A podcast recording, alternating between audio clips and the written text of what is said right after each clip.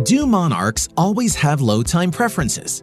By Uffe Merrild, an audio Mises wire narrated by Millian Quinteros. Hans Hermann Hoppe, in his book Democracy The God That Failed, and his 1995 article in the Journal of Libertarian Studies, sets forth an interesting theory concerning the difference in time preference between a monarch and a democratic politician. The argument stresses the difference in the use of political power according to the degree to which the ruler is future oriented. Hoppe also says that using the power of the state is in itself an expression of high time preference, because the ruler can confiscate wealth from the population instead of producing wealth on his own. But the type and rate of wealth confiscation can express a relatively higher or lower time preference. We can juxtapose two examples to drive home the point a democratically elected politician and an absolute monarch who got his power as a birthright. This comparison makes it easy for us to see the point due to the expected large difference in time preference between the two.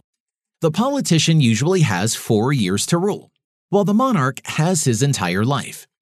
The politician is like a temporary caretaker, while the monarch is like a property owner who knows that his son will inherit the power. However, this does not imply that monarchs are necessarily good rulers. There is a tendency for the state to also expand under monarchical rule. From history, we learn that not all kings made use of their power with much consideration for the future. One particularly egregious example is Erik VI of Denmark, who was king from 1293 to 1390.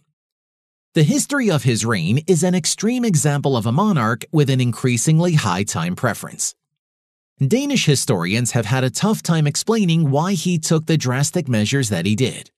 But if we apply Hoppe's time preference theory of power, we find much less difficulty in explaining the rather extreme actions of this particular king.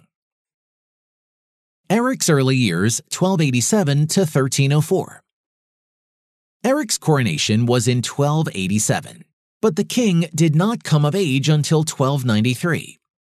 During his years of minority, his kingdom was ruled by his advisors and his mother, who merely defended it from attacks from the Norwegian king and his collaborators, a group of powerful outlaw Danish magnates.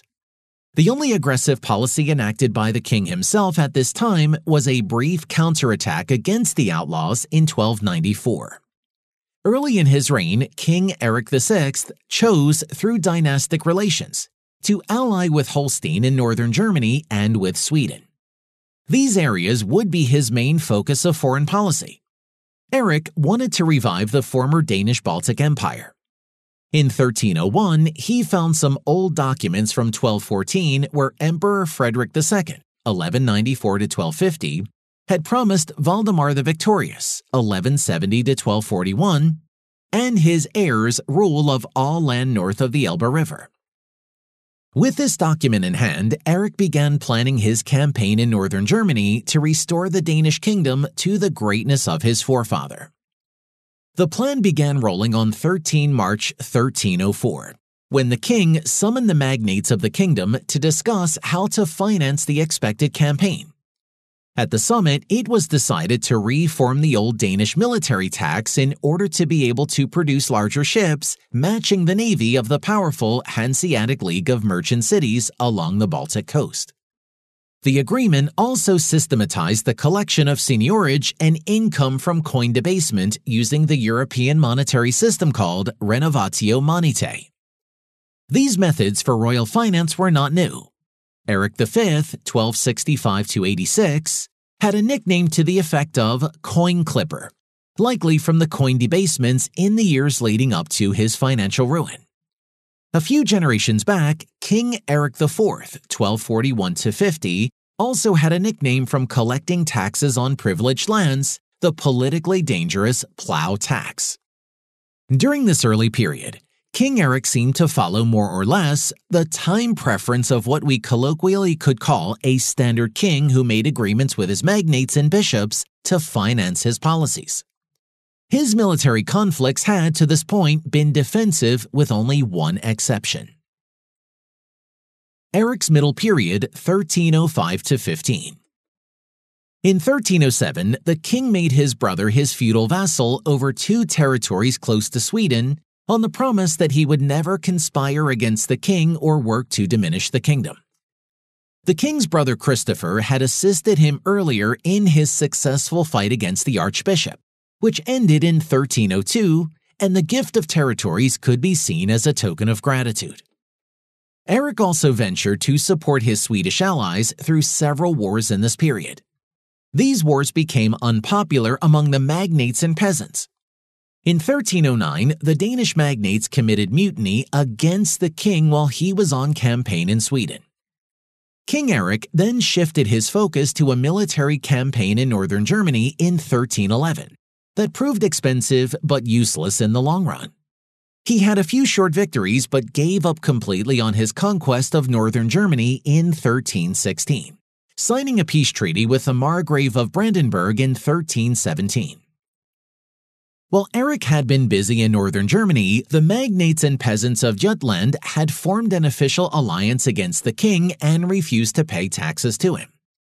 The revolt in Jutland in 1313 lasted until the king put it down with his army of German knights in 1314.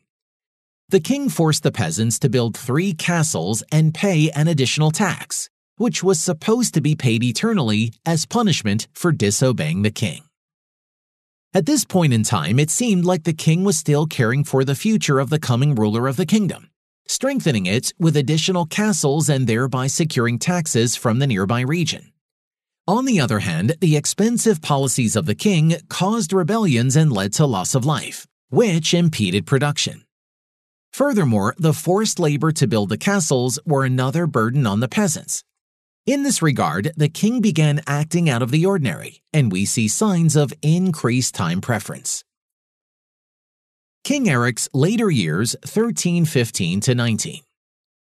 If the relationship between the king and his brother had been good at the start of Eric VI's reign, it took a sharp turn for the worse in 1315, when a series of letters were found that documented a conspiracy between his brother Christopher, Swedish dukes, and the Norwegian king to overthrow Eric and give the throne to Christopher.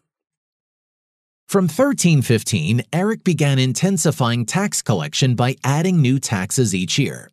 And after signing the peace treaty with the Margrave of Brandenburg in 1317, the indebted king began mortgaging crown land as well. This is a clear example of a shift in time preference of the king, as he would no longer wait for the ordinary taxes to be collected but impaired his long term power in order to immediately fund his war against his brother. Eric's power became much weaker as his creditor vassals gained control of the royal castles on the mortgaged lands, which served as the tax collecting and military centers of power. At the same time, his new taxes increased the risk of another rebellion. The drastic measures taken by Eric VI after 1317 has been explained by historians as the king's inability to build a solid power base, because it cracked when it met resistance, or simply that the king was a victim of circumstances beyond his control. Using Hoppe's time preference theory of power, we can explain the unprecedented decisions regarding the changes of time preference on account of two facts both relating to the royal dynasty. The king had four sons, but like all of his 14 children, they died shortly after birth. At some point in time, having lost every child so far, the king may have expected all of his children to share the same cruel fate, and no longer believed he would leave an heir to the throne. The heir apparent to the throne then became his brother Christopher, whom he had hated since 1315. On his deathbed in 1319, the king's dying words were cautions against giving the throne to his unreliable brother. In his last years, Eric VI demonstrated the time preference of a politician for the same reasons politicians have high time preference. They both did not have an incentive to care much for the situation of the next ruler. They both did not really care for the long term capital value of their power. For more content like this, visit Mises.org.